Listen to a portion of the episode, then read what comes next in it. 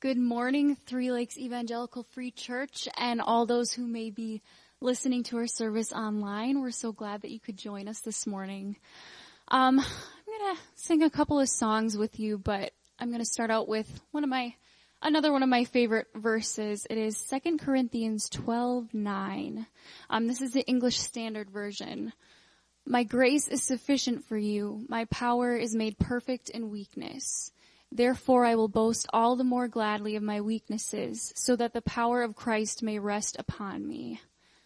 Um, I don't know. Um, I, I am assuming some of you are feeling the uncertainty and the turbulence um, that that a lot of us are um, during this time of um, it's it's scary for us um, medically. It can be scary for us um, for the economy. Um, there's just there's so much that we could worry about. Um, that I just when we choose to put our focus on Christ where it should have been to begin with, um, His grace is sufficient, and it's His power made perfect in our weakness. And to that I say, good. Um, praise the Lord because I certainly need that. Um, and I'm so, so grateful that his power is made perfect in our weakness. Um, so I'm gonna sing in Christ alone. Feel free to sing with me.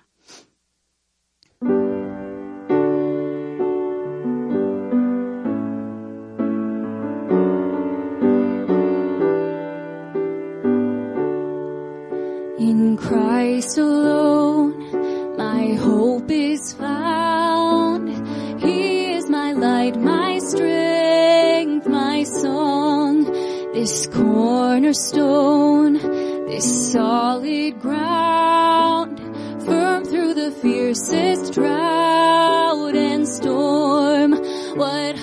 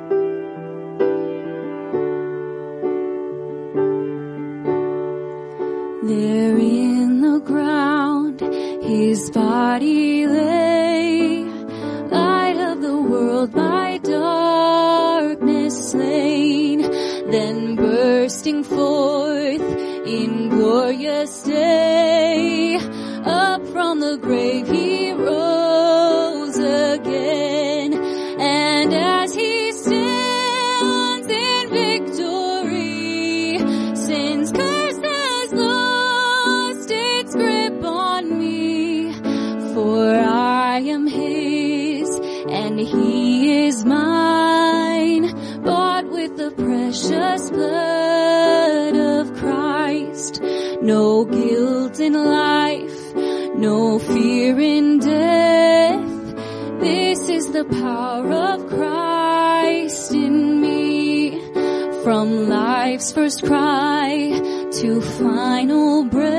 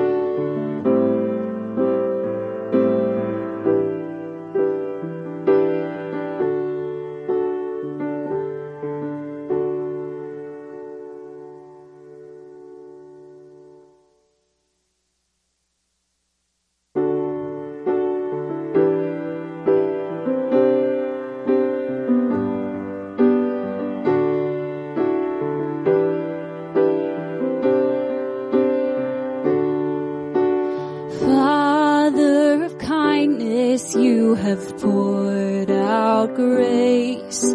You brought me out of darkness. You have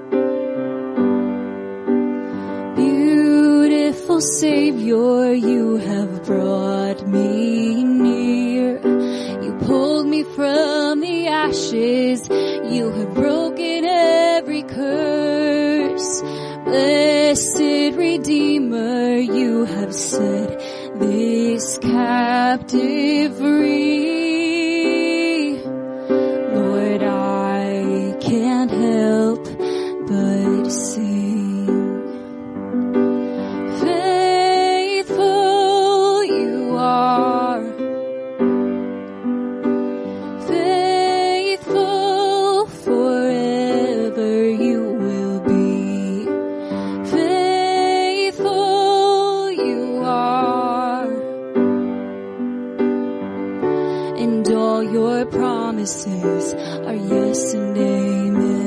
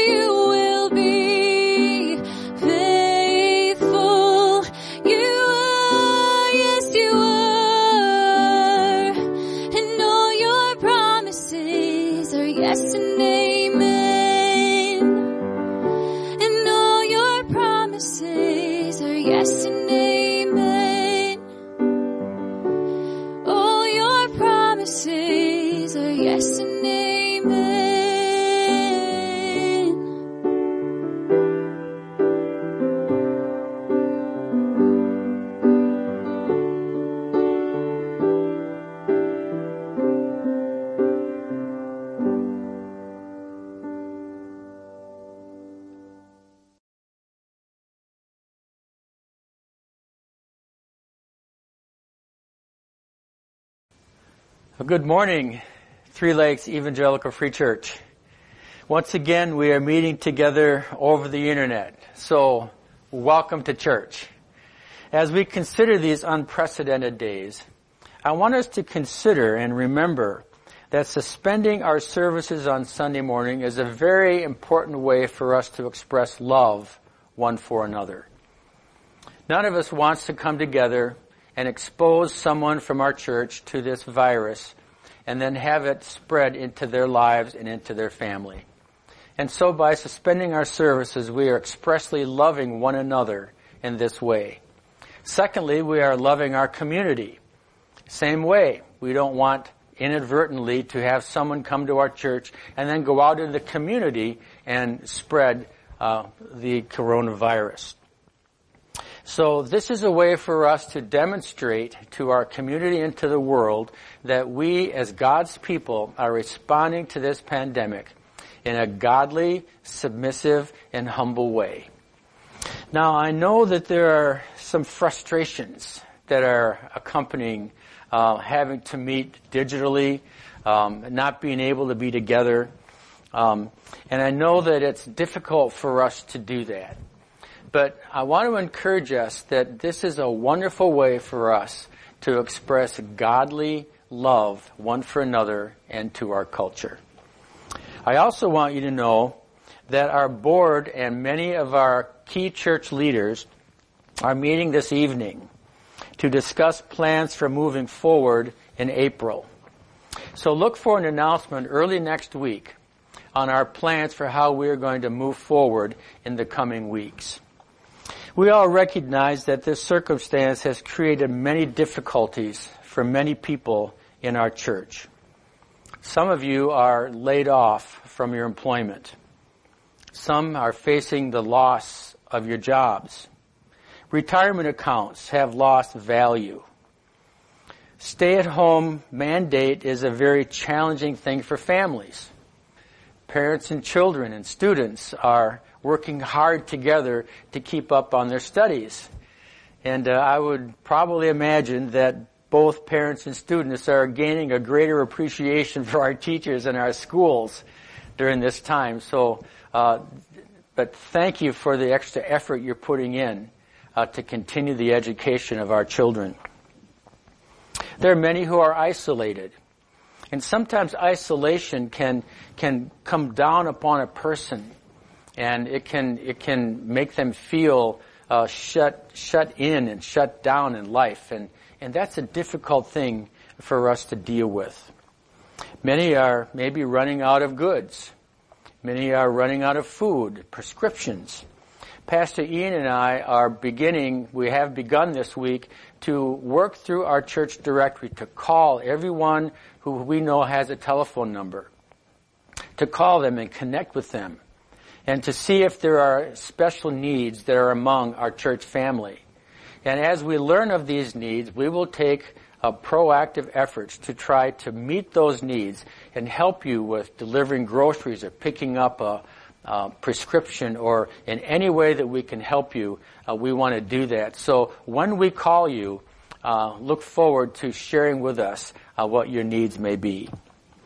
One significant challenge that we have is fear. It's easy to let our minds run away with us.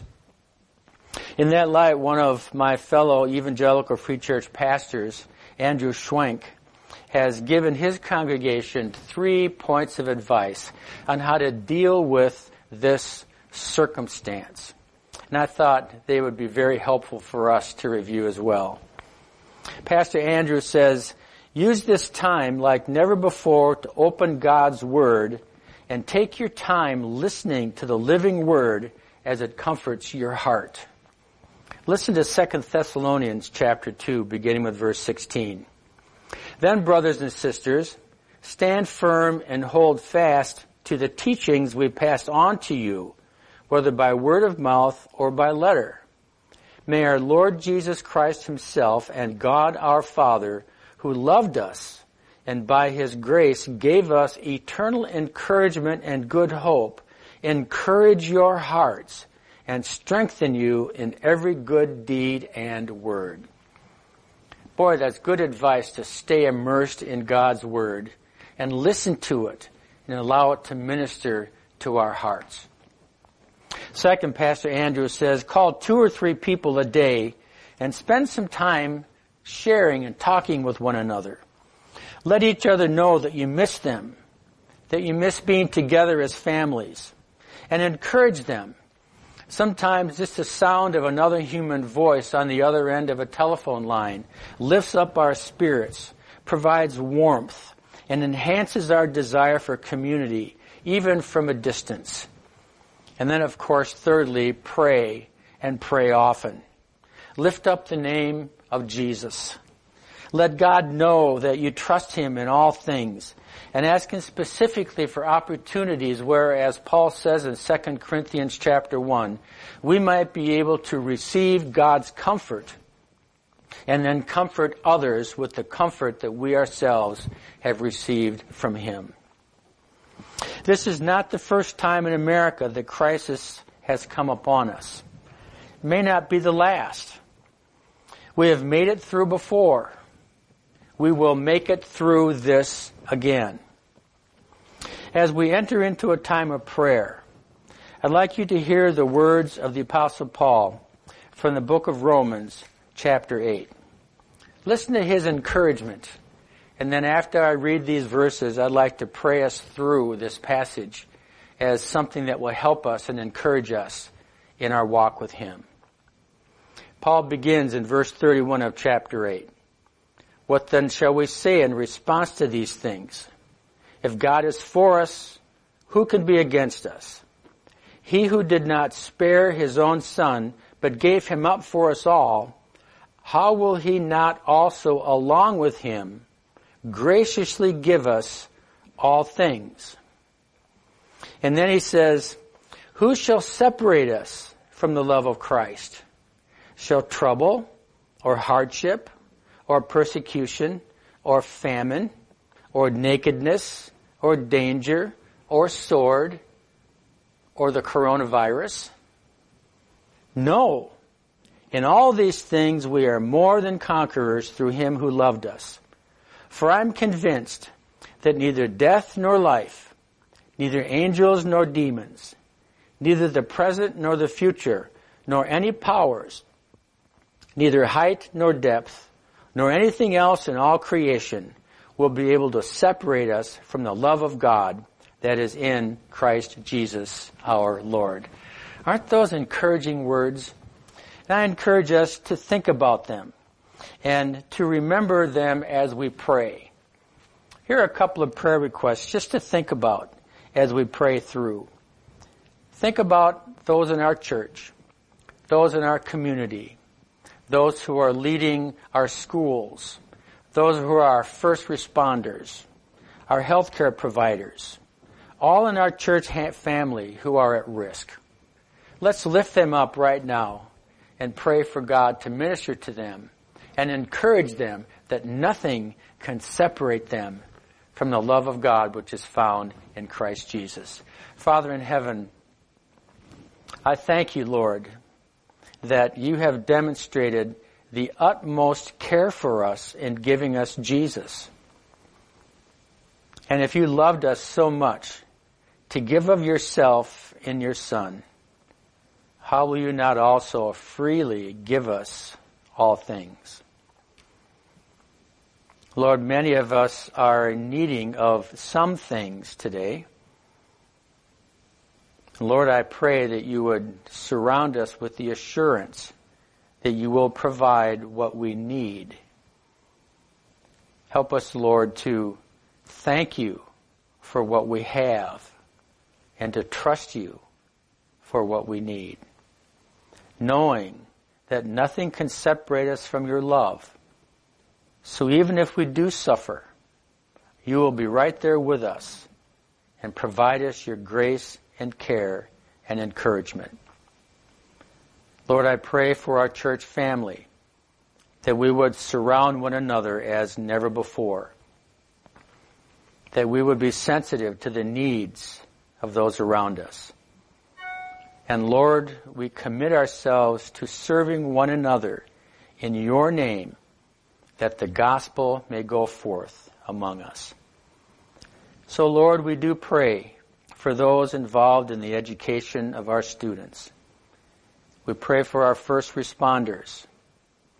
We pray for healthcare workers all across the country. Lord, we pray for those who are suffering with this disease as well as other diseases. And Lord, I pray along with the prophet Habakkuk in this circumstance, remember mercy. Have mercy on our world and stop the spread of this illness. To your honor and to your glory, we rest in your provision. In Jesus' name, amen. Well, if we were meeting together in a corporate worship service, now would be the time that we receive our offerings and love gifts. Now I know some of you are in financial difficulties. And if that's your situation, the New Testament tells us to give as you are able. Some of you may not be able to give as you are normally able to give.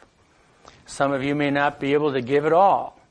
The Bible gives us freedom from any type of pressure to that end. But there are some of us perhaps many of us who are well planned and are financially secure. Would you consider making an over and above gift to us during this month of April? When this happened and we began having our services online, my wife Faye and I began praying about how we might participate in the support of our church.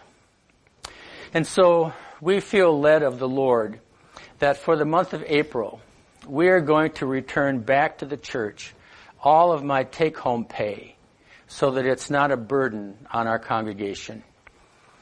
Faye is not able to participate in our church like I do, but as I'm here as the interim pastor, this is my church, and I want to do my part. And this is one way that I can express my commitment and love for our congregation. So if you're able, would you consider to make a significant contribution for our ministry in the month of April? We've got a slide prepared as you think about ways that you might be able to give that are going to be projected here. Three ways. Online giving, or you can give through sending us a text, or like my wife and I are going to do, write out a check and mail it to our church office. We trust that God will bless you as you give as you are able, and even maybe beyond what you are able, to the glory of God, the furthering of the gospel, and the health and strength of our local church, Three Lakes EFC. Father, thank you now that you have promised to provide for us. Bless these gifts and the giver, we pray. In Jesus' name, amen. We'd like now to enter into a time of worship and singing. And uh, we have received permission from a uh, Christian singing group in the Madison area to project on our website their rendition of a very encouraging worship song that we all know. It's a song by Lincoln Brewster called The Everlasting God, and it's taken from Isaiah chapter 40, verses 28 to 31. Strength will rise as we wait upon the Lord. What an encouraging, encouraging message. So let's sing together. And if you're not able to sing, just listen the, as uh, this group leads us in the everlasting God. God bless as you worship Him together this morning.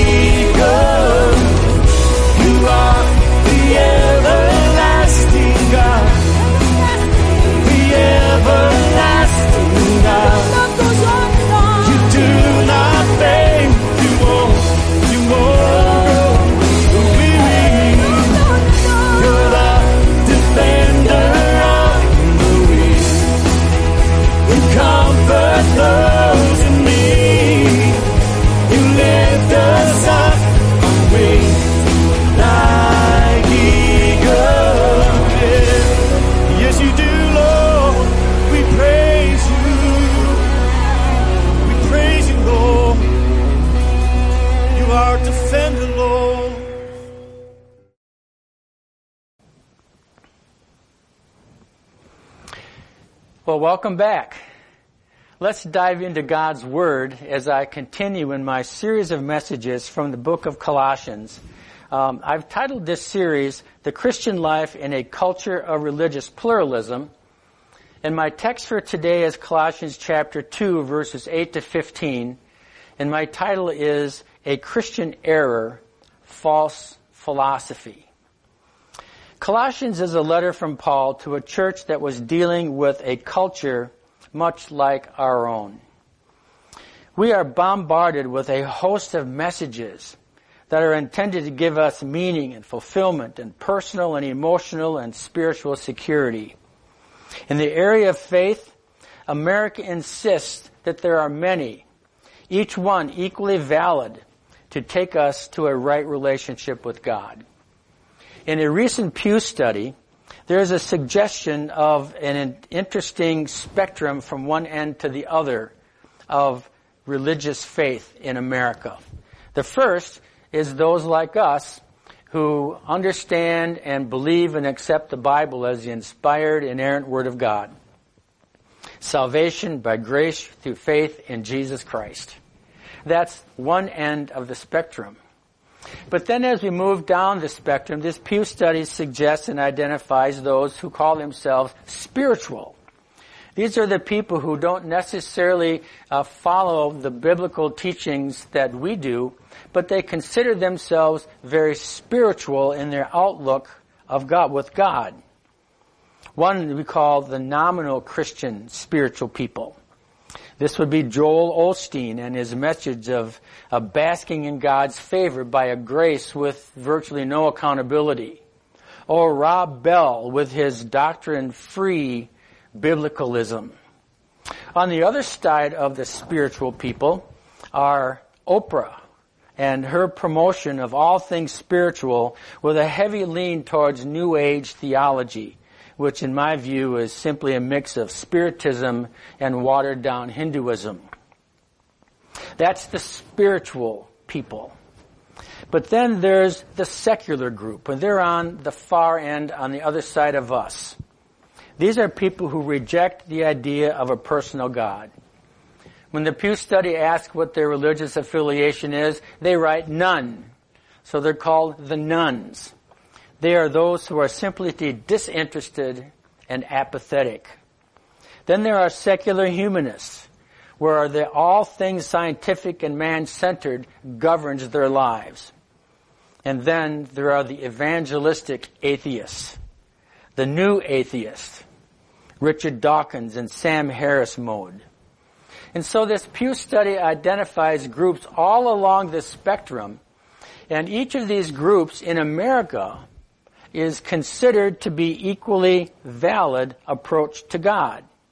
And any voice to elevate one over the other is not only offensive, but it is becoming a voice that needs to be silenced. We seem to tolerate anything except a claim to divine truth, which of course is what the Bible claims. And so it's very important for us to know how do we navigate a culture like this? Well, that culture was the same as the culture of the Colossians. And Paul gives the Colossians great advice on how to navigate that type of cultural environment. And so in our passage for today, he warns his readers about elemental spiritual forces of this world and he exhorts them and us to protect ourselves from them. So let's read our text. Colossians chapter 2. I hope you have your Bibles with you. Join with me beginning with verse 8 of chapter 2.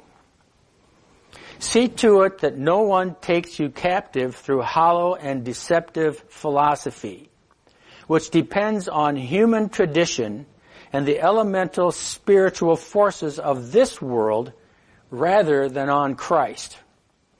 For in Christ, all the fullness of the deity lives in bodily form. And in Christ, you have been brought to fullness. He is the head over every power and every authority. In Him, you were circumcised with a circumcision not performed by human hands, Your whole self ruled by the flesh was put off when you were circumcised by Christ. Having been buried with him in baptism, in which you were also raised with him through your faith in the working of God who raised him from the dead. When you were dead in your sins and in the uncircumcision of your flesh, God made you alive with Christ. He forgave us all our sins, having canceled the charge of our legal indebtedness, which stood against us and condemned us. He's taken it away, nailing it to the cross. And having disarmed the powers and authorities, he made a public spectacle of them, triumphing over them by the cross. Now, just to set the context of this passage in the overall message of Colossians. Earlier in Colossians, Paul commends his readers to continue to build on a Christian life that had already begun. He commended them for their faith in Jesus Christ and for their love for one another, all based on their hope for eternal life. Boy, that's a good message for us in what we're facing today, isn't it? I think Paul would pray and think the same thing for us. Then he prayed for them that, that they would continue to walk in the knowledge of God's will through spiritual wisdom, resulting in a lifestyle worthy of their confession of Christ. That's the way he would pray for us. And that would give us great courage as we face these days. He reminded them of the preeminence of Jesus, our Christian champion who was preeminent over the entire universe, over pandemics like this. The universe was created by him and for him, and in him all things hold together. We need that reminder as we consider all the things competing for our attention. And he reinforced the truth of the gospel, which is a story of how God reconciled us to himself through the cross and imparted for us, to us, the treasure of Christ, in whom are hidden the riches of the Christian life. And then he challenged them, and he challenges us to stand firm in our faith in the midst of our culture and continue to nurture Christian life, receiving Christ as Lord and renewing our commitment to Jesus. You see, Paul wrote to the church not because he needed to help them begin the Christian life. Rather, knowing the challenges presented by their culture, he wrote to them about maintaining and encouraging the growth of their Christian life. But in verses 8 to 15 in chapter 2, which is what we just read today, he changes his focus now he doesn't tell us maintain what you have. Now he tells us protect yourself from the enemies from without.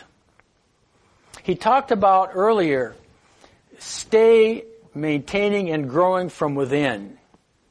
Now he says protect yourself from our enemies from without. I'd like to help us understand a way to think about this by looking at some uh, pictures of a perfect lawn. Now, these are not my pictures of my lawn. These are pictures that I pulled off the internet. They're free pictures, so I'm able to uh, project them with you. But last spring and summer, I did some work on our lawn and I tried to get our lawn to look like this. Um, our neighborhood is known for neighbors who notice each other's lawns. And so not only do I want to have my lawn looking nice for me, but I kind of am motivated by an expectation of our neighbors. And so um, we have a, a, landscape company come and apply fertilizer. Uh, every year we hire someone to roll our lawn and level it out. Every couple of years we put fresh bark under our back tree line. And, uh, and then my wife Faye applies her green thumb to flowers and shrubs and getting our lawn really good. And last year we had it looking really good. Felt really good about it.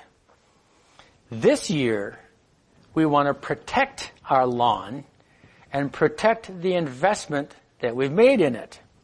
And that includes protecting it from invasive weeds. I have a relationship with crabgrass. Many of you might know that. We want to protect our lawn from crabgrass, particularly um, weeds that might invade and spread. The interesting thing about crabgrass and weeds, they don't just grow, they multiply and they spread. And if they get a small hold in our grass and go to seed, look out. They have to be eliminated before they go to seed and multiply. We have to safeguard our lawn against the enemies of a healthy lawn.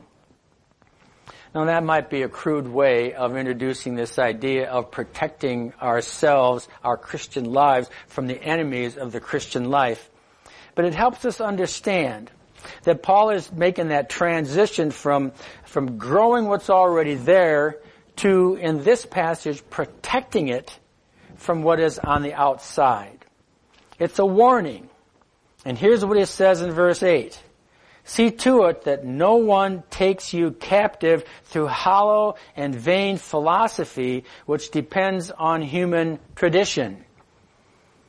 Paul says, be careful of vain philosophy. Now, I don't think that Paul says it's wrong for us to study ideas, uh, to learn the different avenues of philosophical thought that have come down in history. I don't think it's wrong for us to learn how to think logically uh, Acts chapter 17 is a great example of Paul thinking about logic and surveying philosophy. But I think what he's saying is protect yourselves from allowing those false, vain philosophies from getting a foothold in your Christian life and spreading and ruining your Christian life. Like weeds and crabgrass will ruin a good lawn. Because he says those things are hollow. There are pure speculative ideas that are out there that can come in and, and get a foothold in our mind. And, and uh, they lack intellectual and moral and spiritual value. They are also vain or deceptive. Um, like possessions give you a false sense of security. Uh, don't allow that philosophy to get into your Christian life. It's, it's like weeds and it'll spread and be especially careful of what he calls human tradition. Now I want to camp here for a minute on this idea of human tradition. Because I would suggest to you that human tradition is what our culture is gravitating toward when they think about things in a spiritual context. The spiritual context of human tradition would include elevating beauty as being significant, elevating intelligence and being smart as something that gives a person significance, or money, or intellect, or influence, or power. Uh, who gets to make the decisions? And people want to have power and control, and, and that's elevated as significant. The thought is that the more of these things you have, the better off we are, and the better we can then feel about ourselves. Problem is, is that eventually we'll meet someone who has more beauty, someone who has more money, someone who has more influence, someone who has more power, someone who is better than we are, and then we'll feel, boy, I just don't measure up, and we'll begin to be feeling not good about our, we'll feel terrible about ourselves. And so, we try to measure up to all of the things that we see around us. We try to attain to the human traditions that are forced upon us, and of course we won't be able to. And so Paul warns us, if we spend our efforts and time and resources trying to measure up, that's like weeds and crabgrass coming into our Christian life.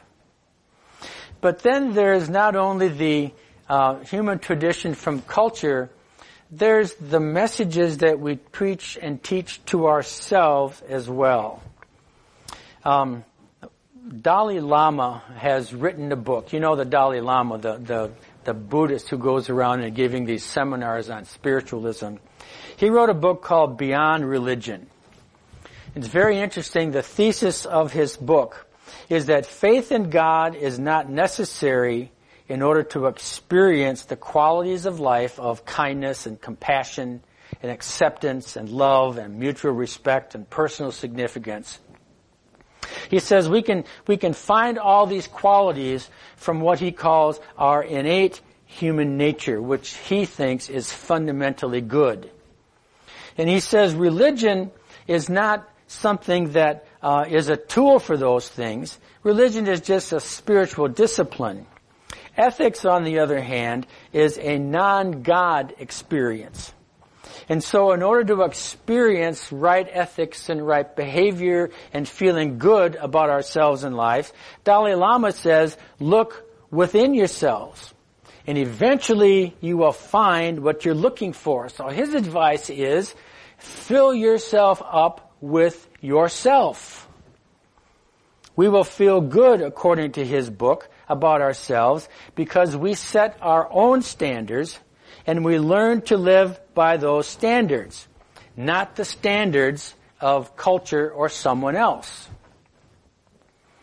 Now there's a fundamental problem with that philosophy because we'll never ever measure up even to our own standards.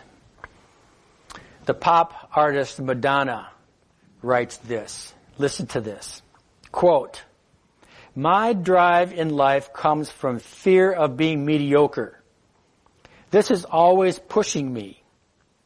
I push past one spell of it and discover myself as a special human being, but then I'm still mediocre and uninteresting unless I do something else. Because even though I have become somebody, I still have to prove that I am somebody.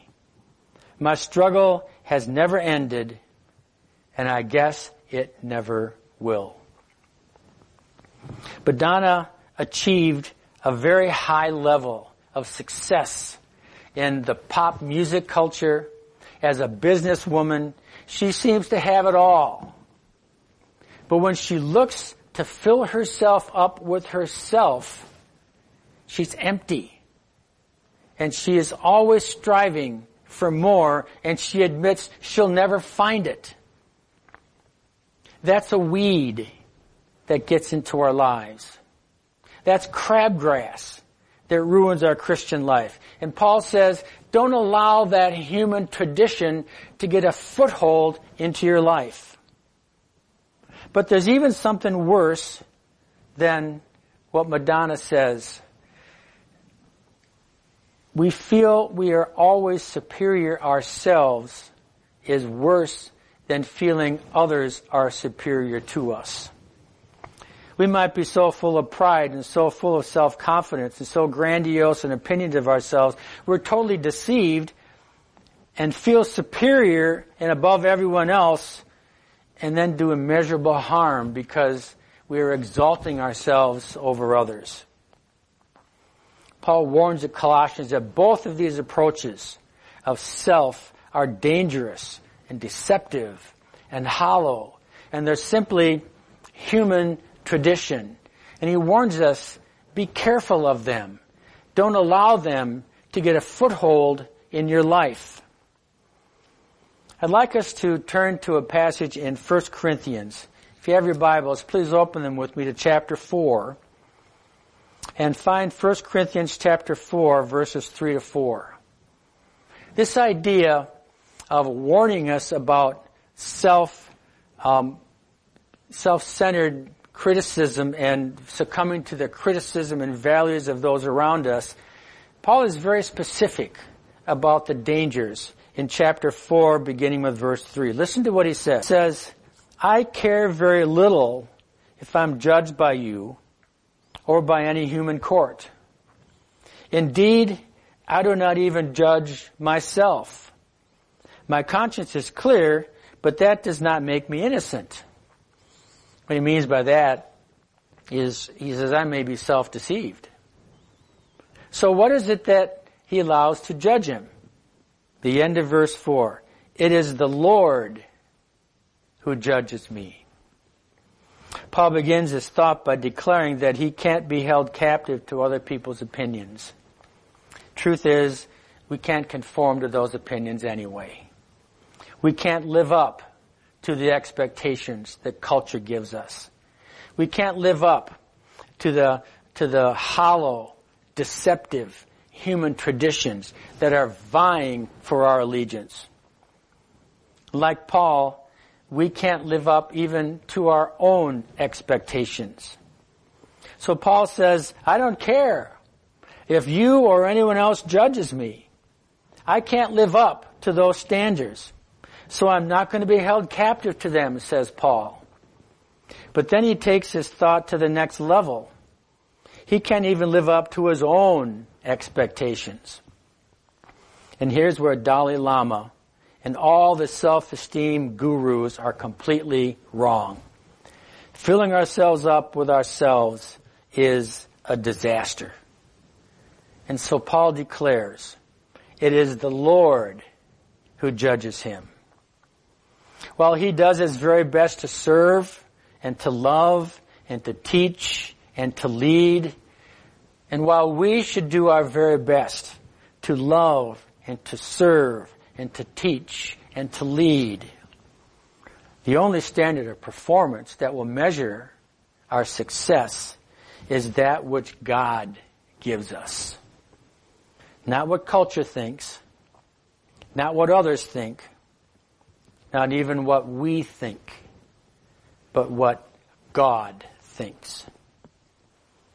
So let's go back to Colossians chapter 2 verse 8. Paul says, don't get caught up on these things and not on Christ. All philosophy apart from Christ is false philosophy. Stated negatively, Paul warns his readers not to study anything unless we put it through the lens of the truth of the gospel of Jesus. Stated positively, he says, learn about the ways of the world, Learn how people around you are thinking. Be a student of culture. But then view that culture through the lens of Jesus. Compare everything to the gospel. Everything else is weeds that will ruin a good lawn. So Paul's safeguard against our enemies in Christ is that Jesus is the perfect weed killer. Don't be full of false philosophy. Instead, be full of Jesus. Paul presents Christ and his gospel as a standard for all opinions about life. Don't be full of the philosophies and the elementary spiritual teachings of this world, which are hollow and vain and deceptive and only human tradition. Instead, be full of Jesus. And here's what I think is the main summary point of this paragraph from Paul. It's found in verses 9 to 10. The spiritual fullness of God that dwells in Christ is ours. And if we have Christ, we have the fullness of spiritual riches in Him verses 9 and 10. For in Christ all the fullness of the deity lives in bodily form. When we have Jesus, there's nothing more for us to have. We only need Jesus. And then verse 10, and in Christ you have been brought to fullness. The fullness of God dwells in Christ, verse 9 and that hunger for spiritual fullness that people try to satisfy by conforming to the opinions of culture and religious authorities and friends or family or even ourselves is really found only in Christ. And that spiritual fullness already exists in Christ. And then verse 10 tells us, so when we believe in Christ, that fullness becomes ours. There's nothing more to experience. Notice the tense of this verb. It's a past tense. We have been brought to fullness. We don't need anyone else's opinion. We don't even need our own opinion. because the spiritual fullness of God that dwells in Christ is ours. So don't let the weeds and the crabgrass of human tradition and any type of hollow and vain philosophy invade your life.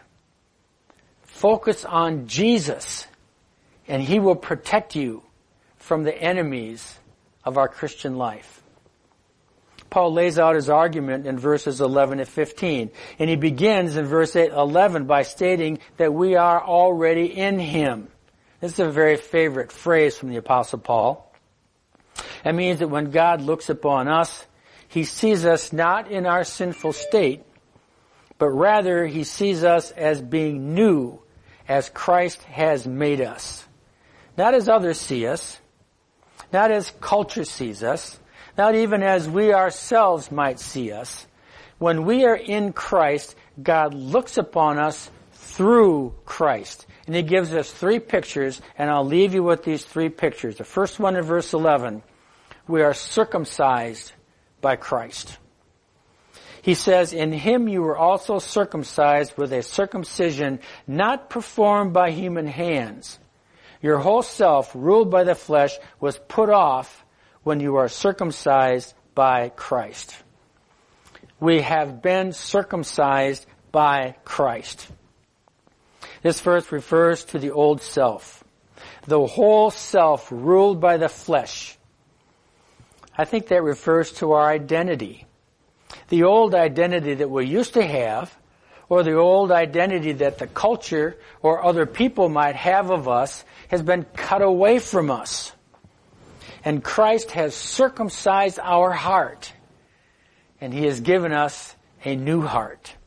As soon as we placed our faith in Christ, God gave us a new identity. Circumcised or cut away are the old things from this culture. A second picture he gives us in verse 12 and 13, we are buried, raised, and made alive with Christ. Verse 12, having been buried with him in baptism, in which you were also raised with him through your faith in the working of God, who raised him from the dead. When you were dead in your sins and in the uncircumcision of your flesh, God made you alive with Christ. So here's that picture. You are buried, raised, and now alive with Christ.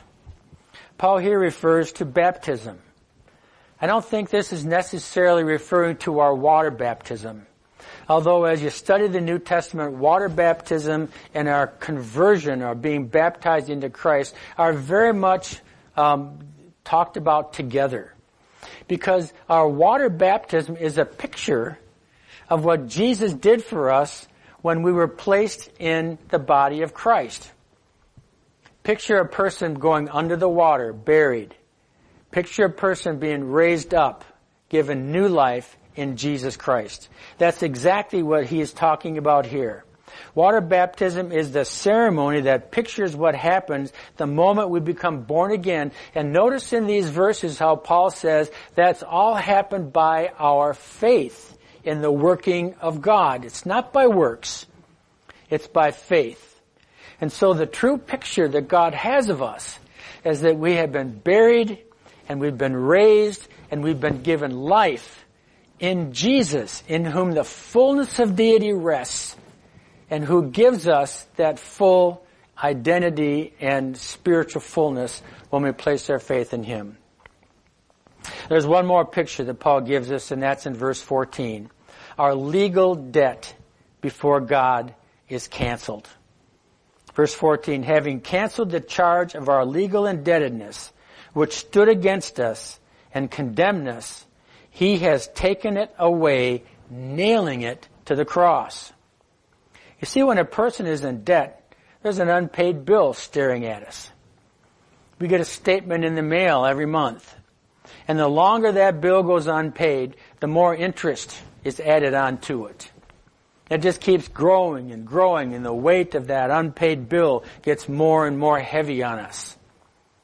Jesus talks about debtor's prison in many of his parables. He talks about someone who had a debt and didn't pay as being thrown into the debtor's prison. And he would have to stay there until the debt was paid. But think about that. If you're in prison, you can't work, you can't make any money, and there's no way if you're in prison you can ever pay the debt.